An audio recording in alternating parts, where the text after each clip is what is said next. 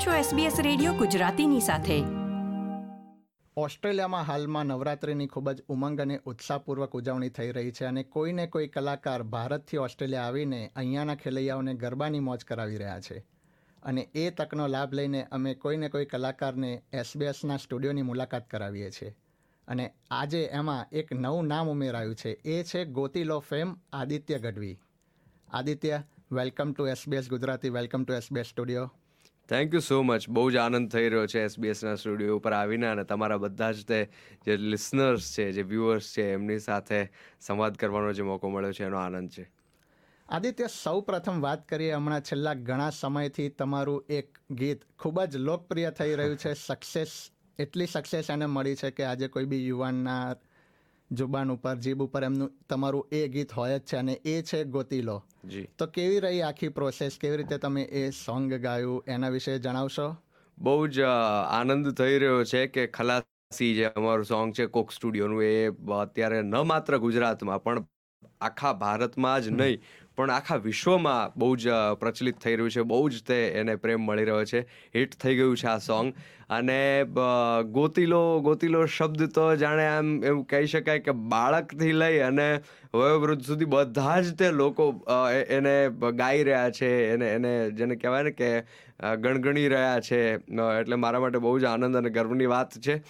આ સોંગની વાત જો હું કરું તો આ વર્ષે કોક સ્ટુડિયોએ નક્કી કરેલું કે રિજનલ મ્યુઝિકને પ્રમોટ કરવું છે ભારતનું. એટલે એમણે નામ આપ્યું કોક સ્ટુડિયો ભારત. અને કોક સ્ટુડિયો ભારતની જ્યારે વાત આવે ત્યારે ગુજરાત કઈ રીતના પાછળ રહી શકે? ગુજરાતનું સંગીત સાહિત્ય તો બહુ જ રિચ છે આપણે બધા જ જાણીએ છીએ. અને ગુજરાતની વાત આવી ત્યારે એ લોકોએ એમને કદાચ મારો વોઇસ પસંદ આવ્યો અને એમણે મને અપ્રોચ કર્યો. અને આખી પ્રોસેસ જે છે ગીત બનાવવાની એ અમારા માટે બહુ જ અદ્ભુત હતી. અચિંત ઠક્કરે આનું મ્યુઝિક કર્યું છે. સૌમ્ય જોશી સાહેબ લેજન્ડરી લિરિસિસ્ટ નાટકકાર જે છે એમણે શબ્દો લખ્યા છે અને અમે ત્રણેય લોકોએ ભેગા થઈ અને આ ગીતને તૈયાર કર્યું અને એક કમ્પ્લીટલી નવું સોંગ છતાંય તે એની અંદર ગુજરાતના રૂટ્સ તમને જોવા મળશે. ગુજરાતીપણું એમાં જ ઝલકાશે અને એ એ ગુજરાત માત્ર નહીં પણ વિશ્વ આખામાં અત્યારે વાયરલ થઈ ગયું છે. લોકોને ગમી રહ્યું છે. એટલે એનો ખૂબ જ તે આનંદ છે. બિલકુલ. આદિત્ય ક્યારે વિચાર્યું હતું તમે કે આ સોંગ જ્યારે તમે બનાવી રહ્યા હતા ત્યારે કે આ સોંગ આટલું પોપ્યુલર થશે? બહુ જ સાચું કહું ને તો અમે બહુ જ પેલું કહેવાય ને કે ડબલ માઇન્ડેડ હતા કે કારણ કે બહુ જ એક્સપેરિમેન્ટલ સોંગ છે. આમ તમે જોશો તો કમ્પ્લીટલી ટ્રેડિશનલ નથી આ. અત્યારના યંગસ્ટર્સને જે રીતનું ગમે એવું મ્યુઝિક છે નવા શબ્દો છે ખારવા ખલાસીઓ જે સેલર્સ છે એની વાત છે. અને એ જે આખું ડિઝાઇન કરવામાં આવ્યું ત્યારે અમને નહોતી ખબર કે આ કદાચ લોકોને ગમશે નહીં ગમે શું કેવો પ્રતિસાદ હશે એના વિશે અમે પણ બહુ જ ડાઉટફુલ હતા. પણ જે રીતનો પ્રેમ મળી રહ્યો છે અત્યારે દુનિયાભરમાંથી અને હું જોઈ રહ્યો છું યુટ્યુબમાં લોકો એના વિડીયોઝ બનાવી રહ્યા છે ઇન્સ્ટાગ્રામમાં વિડીયોઝ બનાવી રહ્યા છે ગાઈ રહ્યા છે. તો કમ્પ્લીટલી અનએક્સપેક્ટેડ હતું અમારા માટે કે આટલો બધો પ્રેમ મળશે. અને ખાલી કહું છું ને કે ફરીથી હું રિપીટ એ જ એ જ કરી રહ્યો છું કે ગુજરાત સુધી સીમિત નથી રહ્યું. આ ગીત અત્યારે ગોતીલો જે છે ભારતભરના લોકો ગાઈ રહ્યા છે. ભારતની બહારથી પણ લોકો કમેન્ટ્સ અને મેસેજીસ કરી રહ્યા છે અમને કે આ ગીત કેટલું એ લોકોને ગમ્યું છે. એટલે ઇટ ઇઝ કમ્પ્લીટલી અનએક્સપેક્ટેડ અમે તો આ ગીત ઘણી વખત યુટ્યુબ ઉપર અને બીજી ચેનલ્સ ઉપર જોયું છે સાંભળ્યું છે માણ્યું છે. પણ આજે તમે એસબીએસના સ્ટુડિયોમાં અમારી સામે પ્રત્યક્ષ રીતે બેઠા છો તો અમે પણ એ તક ઝડપી લઈએ અને આપણા વ્યુઅર્સ માટે એ ગીત ફરીથી થઈ જાય. સો ટકા સો ટકા. એસબીએસ અને ઓસ્ટ્રેલિયામાં હજુ હું આવ્યો છું ત્યારે એ ગીતની બે કડી ગાવા માંગીશ. ગોતીલો તમે ગોતી લો ગોતી લો ગોતીલો ગોતીલો તમે ગોતી લો ગોતી લો. નથી જે મજામાં ખાલી વાવટા ધજામાં એવો હાર્ડનો પ્રવાસી ગોતીલો ગોતીલો, તમે ગોતીલો ગોતીલો ગોતીલો, તમે ગોતીલો ગોતીલો. નથી જે મજામાં ખાલી વાવટા ધજામાં એવો હાડનો પ્રવાસી ગોતીલો. કિનારે તો ખાલી પડે નાની નાની પગલીને, નાના એવા સપનાની રેત વાળી ઢગલીને, તોફાનો તરાપ મારે હલે સાઓ હાંફી જાય તોય જેની હિંમત અને આમ નહીં હાંફે એવો ખારવો ખલાસ, એવો હાડનો પ્રવાસી, એવો ખારવો ખલાસી, એવો હાડનો પ્રવાસી. ગોતીલો ગોતીલો ગોતીલો ગોતીલો ગોતીલો. થેન્ક યુ ખૂબ જ સરસ આદિત્ય. થેન્ક યુ તમારી કારકિર્દીની વાત કરીએ તો શું ક્યારે વિચાર્યું હતું નાનપણમાં કે તમારે લોકગાયક બનવું છે? હું જો મારી પોતાની વાત કરું તો આમ પેઢીઓથી અમે લોક સંગીત અને લોક સાહિત્ય અને ચારણી સાહિત્યની સેવા કરતા આવ્યા છીએ. એટલે મને તો લોહીમાં જ તે લોક સંગીત અને લોક સાહિત્યના સંસ્કાર મળ્યા હતા. બહુ જ નાનો હતો ત્યારથી જ તે મારા કાને એ સંગીત સાહિત્યની વાતો એ ગીતો પડ્યા હતા. એટલે હું ચાર પાંચ વર્ષની ઉંમરથી લોકગીતો ગાતો હતો. પણ મેં કોઈ દિવસ એવું વિચાર્યું નહોતું કે હું પ્રોફેશનલી આ ફિલ્ડમાં હઈશ. અને અત્યારે જે રીતના હું જે વર્ક કરી રહ્યો છું આ ક્ષેત્રની અંદર એ ઓબ્વિયસલી મેં કોઈ દિવસ ઇમેજિન નહોતું કર્યું. પણ હા સંગીત સાહિત્યની વાત કરું તો એ બહુ જ નાનપણથી એની સાથે હું જોડાયેલો હતો. અને એ એ એ ગરબા હોય એ ગીતો હોય દુહાઓ હોય રાહડાઓ હોય કે આપણી લોક વાર્તાઓ હોય આ બધું જ તે મેં બહુ જ નાનપણથી સાંભળ્યું છે ગાયું છે એને માણ્યું છે. એટલે એ મારા જીવનનો ભાગ હશે એ તો મને ખબર જ હતી. પણ પ્રોફેશનલી આ ફિલ્ડની અંદર હું હઈશ અને અત્યારે જે કંઈ લોકોનો ખાસ કરીને યંગસ્ટર્સનો જે પ્રેમ મળી રહ્યો છે એ મેં કોઈ દિવસ નહોતું વિચાર્યું કે હું આ મુકામ ઉપર હઈશ. બિલકુલ. તમારી જો શરૂઆતની કારકિર્દીની વાત કરીએ તો તમે એ આર રહેમાન કે જે સંગીતની દુનિયાના લેજન્ડ કહી શકાય. તમે એમની સ્કૂલમાં ટ્રેનિંગ લીધી છે એમની સાથે સ્ટેજ શેર કર્યું છે. તો કેવો હતો એ અનુભવ? થોડું જણાવશો અમને? બહુ જ અદ્ભુત. આ બધા જ તે જે એક્સપિરિયન્સીસ હું કહી રહ્યો છું એ ચાહે કોક સ્ટુડિયોની વાત હોય કે પછી રહેમાન સર સાથે પરફોર્મ કરવાનું એમની સાથે કામ કરવાની વાત હોય. આ બધા જ મારા માટે ડ્રીમ કમ ટ્રુ જેવું હતું. કારણ કે રહેમાન સર એટલે કોણ એવો મ્યુઝિક લવર ના હોય કે જેને રહેમાન જેને કહેવાય ને કે ગોડ લાગે અને એના માટે ભગવાન હોય એ આર રહેમાન એટલે. અને રહેમાન સરની સ્કૂલમાં હું ગયો એ કે એમ મ્યુઝિક કોન્સર્વેટરીમાં ત્યારે મેં એવું સપને પણ નહોતું વિચાર્યું કે સર સાથે કામ કરવાનો મોકો મળશે. પણ સર સાથે એમના લાઈવ શોઝમાં કામ કરવાનો મોકો મળ્યો એમના માટે એમની હિન્દી ફિલ્મ માટે એક બેકગ્રાઉન્ડ સ્કોર માટે ગાવાનો મોકો મળ્યો એમની સાથે બેસવાનો એમની સાથે ડિસ્કશન્સ કરવાનો પણ મોકો મળ્યો એટલે એ બહુ જ મારા માટે સદભાગ્યની વાત છે.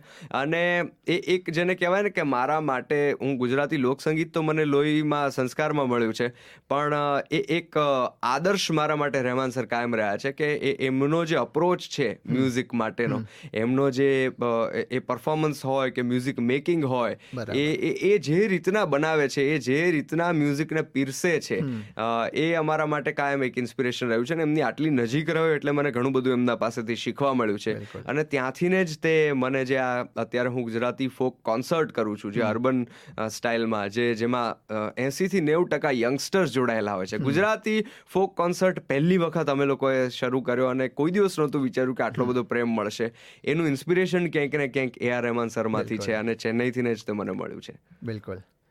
આપણા વ્યુઅર્સને અને લિસનર્સને જણાવી દઈએ કે આદિત્ય દેશ વિદેશના પ્રવાસ કરતા રહે છે, પણ એ ઓસ્ટ્રેલિયા પ્રથમ વખત આવ્યા છે. હાલમાં તેઓ ન્યુઝીલેન્ડથી ઓસ્ટ્રેલિયા આવ્યા છે. તો આદિત્ય, કેવો જઈ રહ્યો છે ઓસ્ટ્રેલિયા, ન્યુઝીલેન્ડનો પ્રવાસ?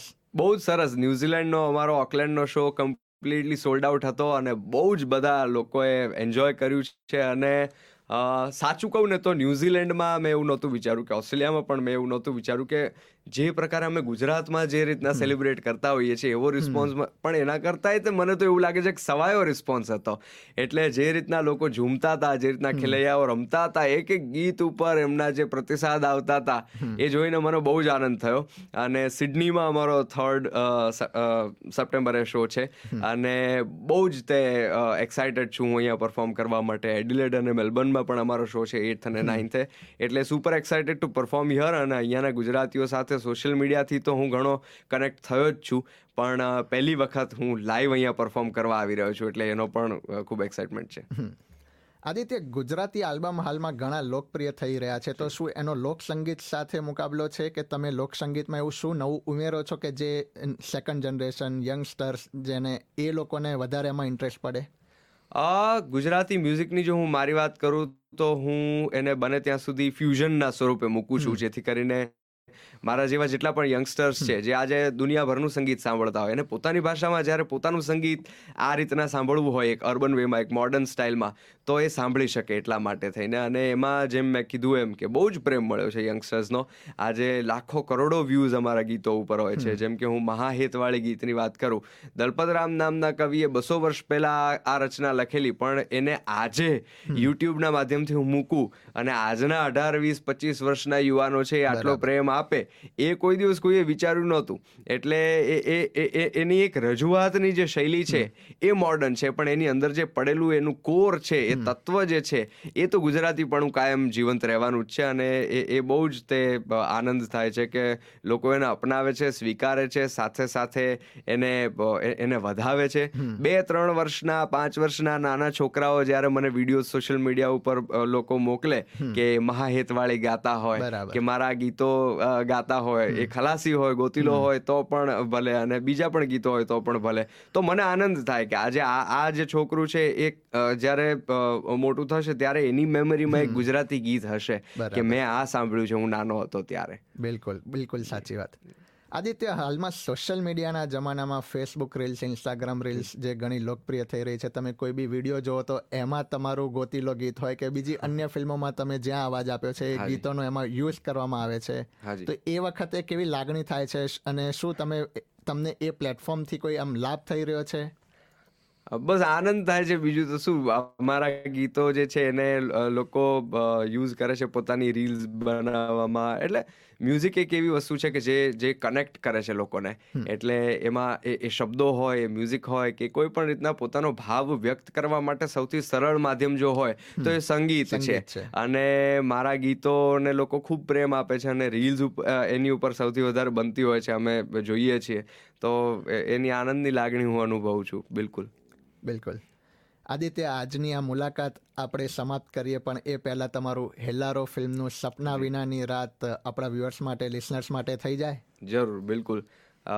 સૌમ્ય જોશીના જ શબ્દો છે. હેલારો ફિલ્મનું આ ગીત છે મેહુલ સુરતીનું સંગીત અને મેં અવાજ આપ્યો છે એની એક કડી સંભળાવું છું. એ તારી નદીયું પાછી વાળજે તારી વીજળી ભૂંસી નાખજે. તારી નદીઓ પાછી વળજે. તારી વીજળી ભૂંસી નાખજે. તારા પગના ઝાંઝર રોકજે. હે પગના ઝાંઝર રોકજે. તારી કેડી જે બાવળ રોપજે અને માવડી પાસે માંગજે ખાલી રાત રે સપના વિનાની આખી રાત સપના વિનાની આખી રાત સપના વિનાની આખી રાત થેન્ક યુ વાહ ખૂબ જ સરસ. એવું લાગે છે કે પાંચ મિનિટ છ મિનિટનું જે ફૂલ સોંગ છે એ તમારી સાથે આજે અહીંયા ગવડાવી દઈએ. આદિત્ય તમે આજે એસબીએસના સ્ટુડિયોમાં આવ્યા અમારી સાથે વાતો કરી તમારી કારકિર્દી વિશે. એ આર રહેમાન આટલા લેજેન્ડરી સિંગર છે એમની સાથે તમે ટ્રેનિંગ લીધી સ્ટેજ શેર કર્યું. ઘણી બધી વાતો કરી એ બદલ હું વત્સલ પટેલ એસબીએસ ગુજરાતી અને એસબીએસની ટીમ તરફથી તમારો આભાર માનું છું. થેન્ક યુ સો મચ વત્સલભાઈ. તમારી સાથે વાત કરીને ખૂબ આનંદ થયો. બધા જ વ્યુઅર્સ અને જે લિસનર્સ જે છે, એમનો પણ ખૂબ ખૂબ આભાર. અને એસબીએસના માધ્યમથી તમારા બધા સુધી હું પહોંચ્યો છું અને જલ્દી જ તે લાઈવ પણ આપણે લોકો જોડાઈએ અને જલસા કરીએ એવી મારી ઈચ્છા છે. Thank you so much thank you આ પ્રકારની વધુ માહિતી મેળવવા માંગો છો? અમને સાંભળી શકશો Apple podcast Google podcast Spotify કે જ્યાં પણ તમે તમારા પોડકાસ્ટ મેળવતા હોવ.